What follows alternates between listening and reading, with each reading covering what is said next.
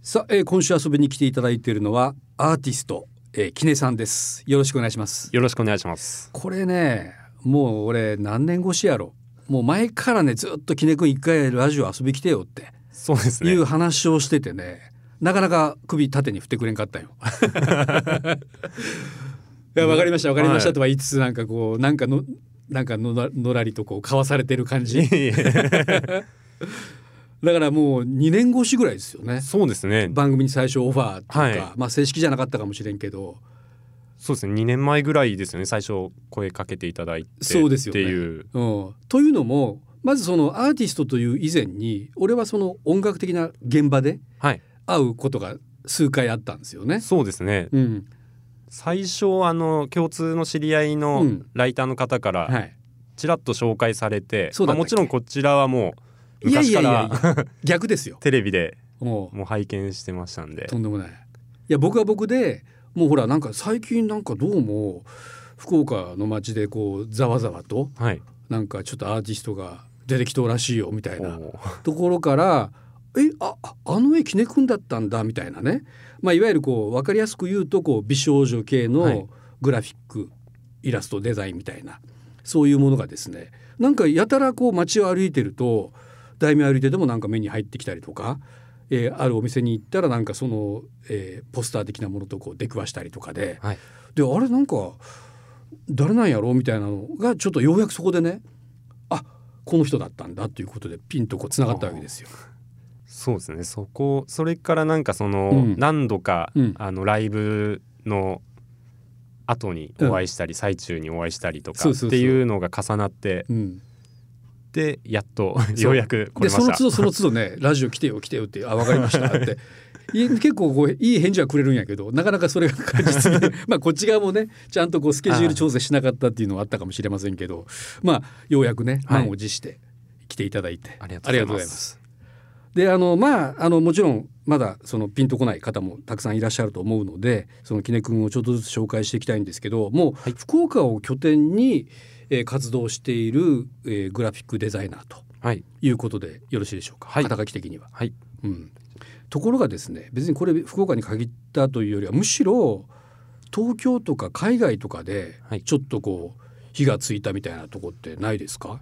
そうですね。うんあのまあもちろんずっと生まれもうん、育ちも福岡で、うんベースは福岡でやってるんですけど、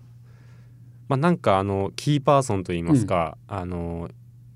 きっかけを作ってくれる方が割と東京の方だったりとあかっーていうのが多くて、なんかどうやってそれつながっていくのなんかほらなかなか福岡の人って、はい、面白いことやってる人は結構いるけどそのなんかパイプがあんまりなくてさああそそうのですね結局その見出してもらえない的な場合も結構多いんですけど、きねくんの場合はどうだったんですか、えーっと僕の場合だと多分すごくタイミングが良かったというか、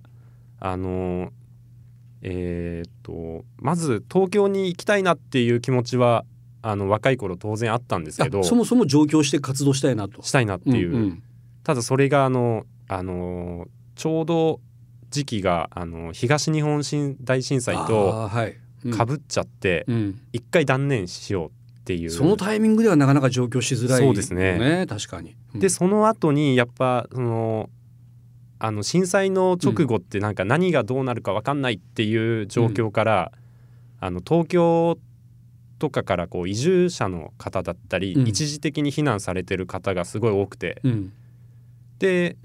そこでなんかよくこう福岡に来られたりとうか、んでその知り合った方がまたいろんな方を紹介してくれたりっていう面白いアーティストが福岡にいたよみたいなことで。そうですね、うんとちょうどなんかやっぱインスタグラムが普及して、うんこう盛り上がるっていうタイミングで、うん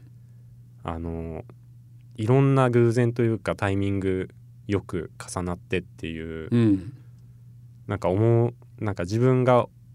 思わずにこう、どんどんあれよああれよという感じではい拡散していった感じですか、そうですねい、やなんかまあ分かりやすく言うとあのブルータスの表紙とかをね、はい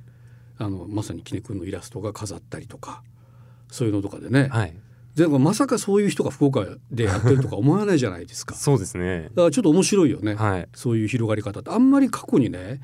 まあ、そのグラフィックデザイナーで全くいなかったわけじゃないとは思うんだけど、いわゆるこう本当に福岡で拠点で活動しててあまりこうその境なくうん全国展開しているようなあるいは海外でも活動しているような人ってあんまり記憶になかったんですよね、うんだからちょっと面白いなと思って。そうですよね、うんやっぱ今のそのなんか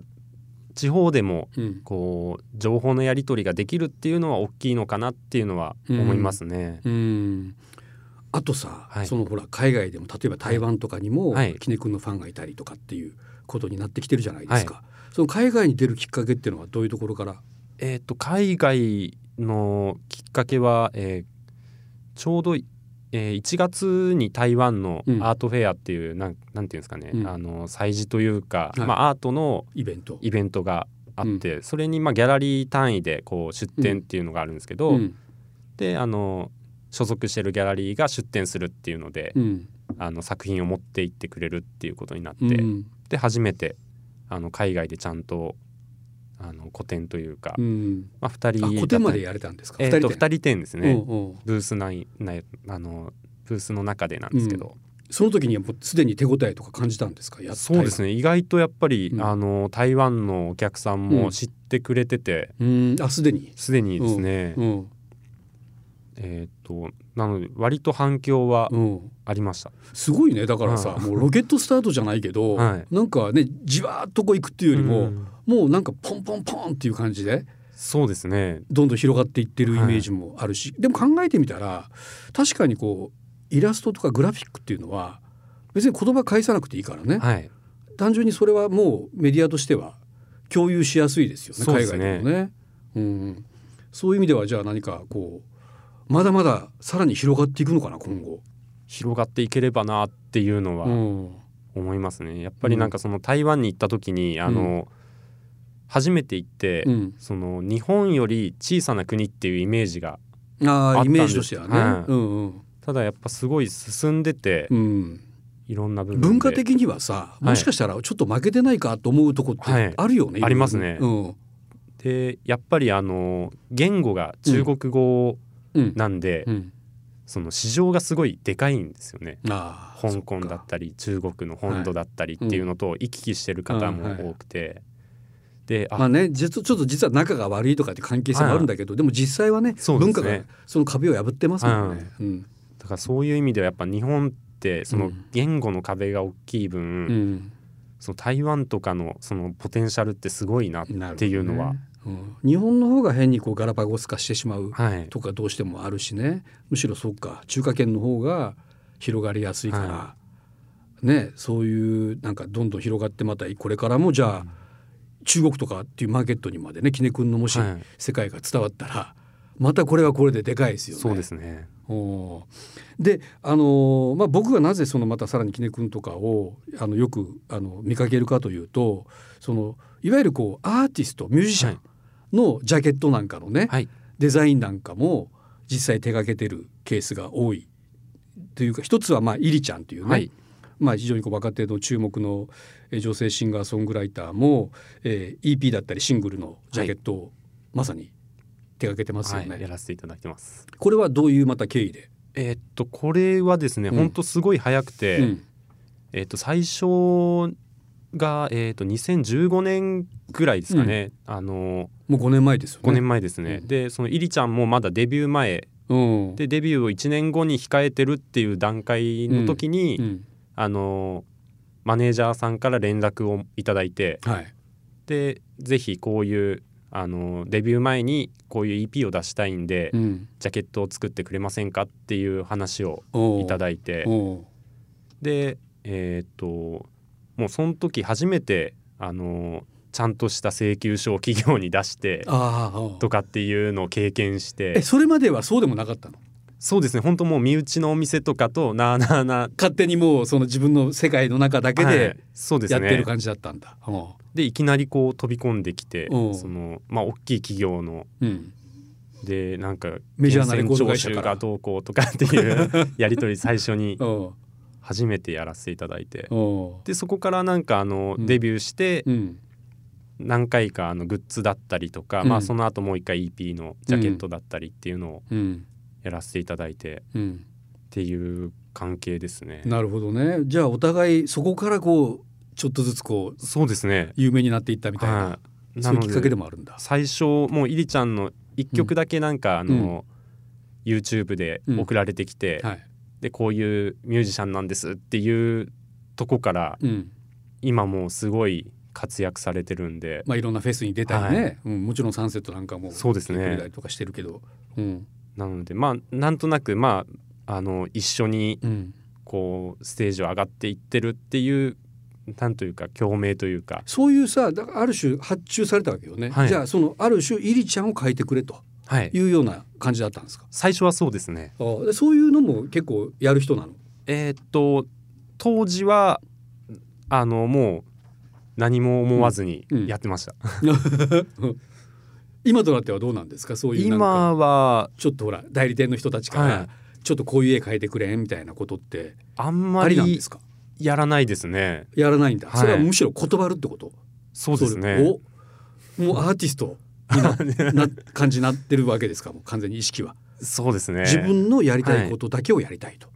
なるべくそうですねその、やりたいことをやってっていうのがでたまたまマッチングすればイリちゃんのジャケットじゃないけども、はい自分自分のやりたいことと向こうが求めてることがそうですね合致すればやるけどっていう、そんな感じなんですか。はいうんこれあの、まあ、ちょっと僕からの話になるとねあの昨年、はいまあ、あのちょいちょい同じく福岡出身のですね、えーコレオグラファーというか振付家業、エアマン、はい彼もまあ今ねジャニーズやったりサカナクションやったりと、まあ、かなりこの業界でそうではすね大活躍してまして、まあ、私ともですねいろいろこうあの福岡ミュージックマンスだったりとかいろんなところでちょっと一緒に仕事をする機会もあるんですけどある時にね彼の福岡の拠点にはいたまたまちょっと来ませんかって言って遊おうおうび行ったんですよ。そしたらねまさにそこにあのいろんなまあ作品がある中できねくんのでかなり大きい作品がねドーンとあってでエアマンがもうなんかちょっとこう自慢げにね「これいいでしょ」って「なかなか今多分きねくんこのサイズの絵はね変えてないと思うんですよ」って多分これ市場に出したらうん100万ぐらいしますよぐらいなねそんな勢いの話を聞いてうわわもうついにそこまで来てるのかという感じでねまさかそんなとこでもきねくんとなんか会えるとは思ってなかったんですけどね、なんかエアマンともつながりあるんですかそうですね、えー、と最初はなんか、まあ、あのエアーマンさんがこっちに拠点を構えるっていうタイミングで、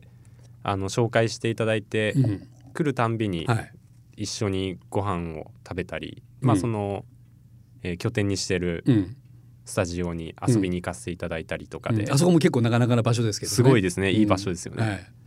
でまあその話してたいろんなうん東京の知り合いとうんつながってたりとあか、あなるほど、共通の知り合いがすごい多くて。うん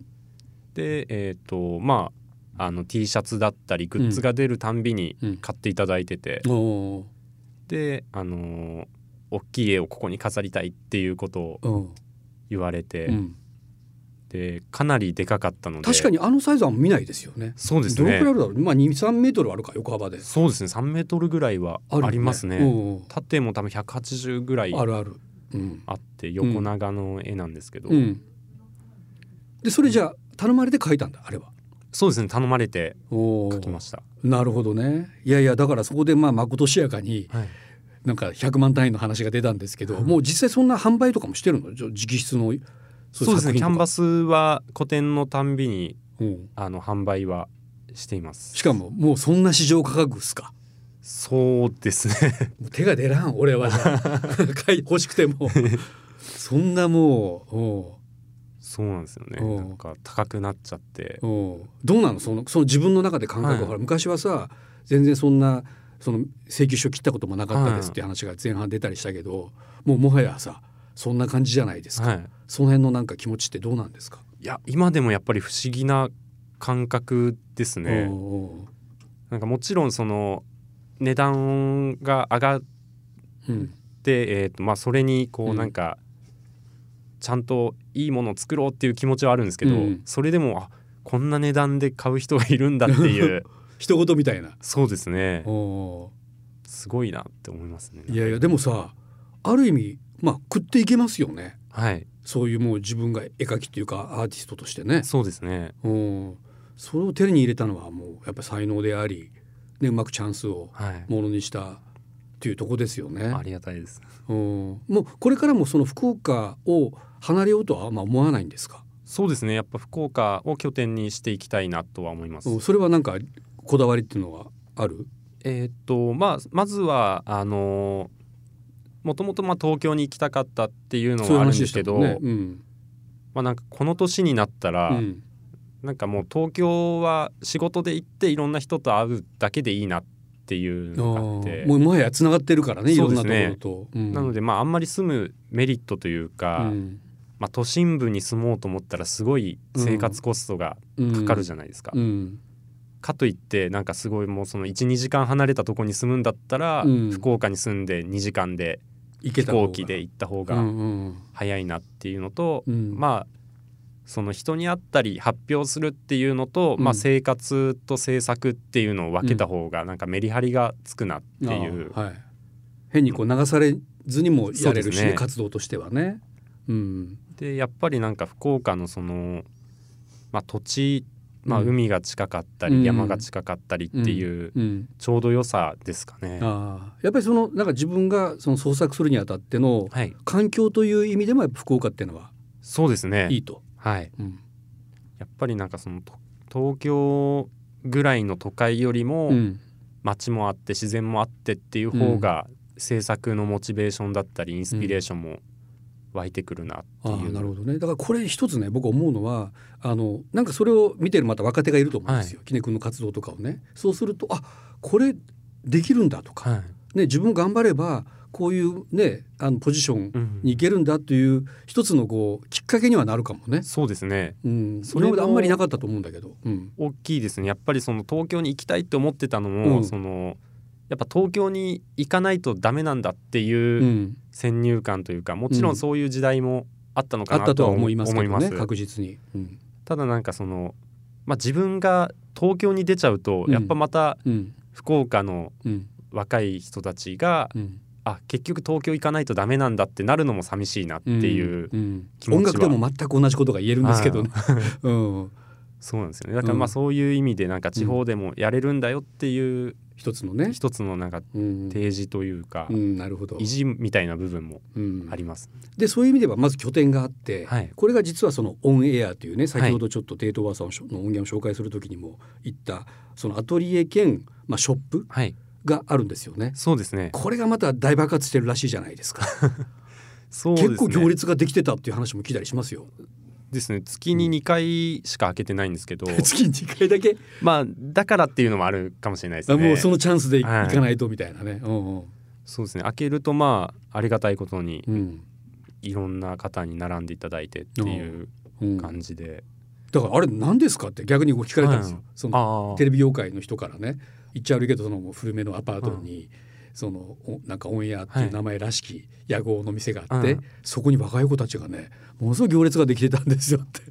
いう話聞きましたよ。あれですよねだからノンチェリーさんと一緒はに二人、そうですねまあ、ノンチェリーさんも同じくグラフィックデザイナーというか、まあ、それこそねあのノーナ・リーブスのジャケットも、はい、い同ろじんくな手がけたりとか音楽のジャケットをやってますね。うんうん、で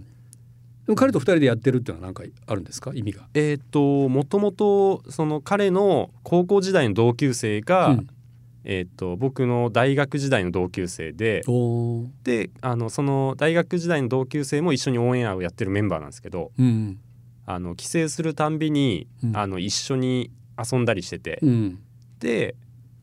まあ、その時そのちょうどなんか次のアトリエを探そうみたいなタイミングだったんですけど、ただその彼もノンチェリーもちょっと家なんかうん作業するには集中できなくなってきたっていうので、うん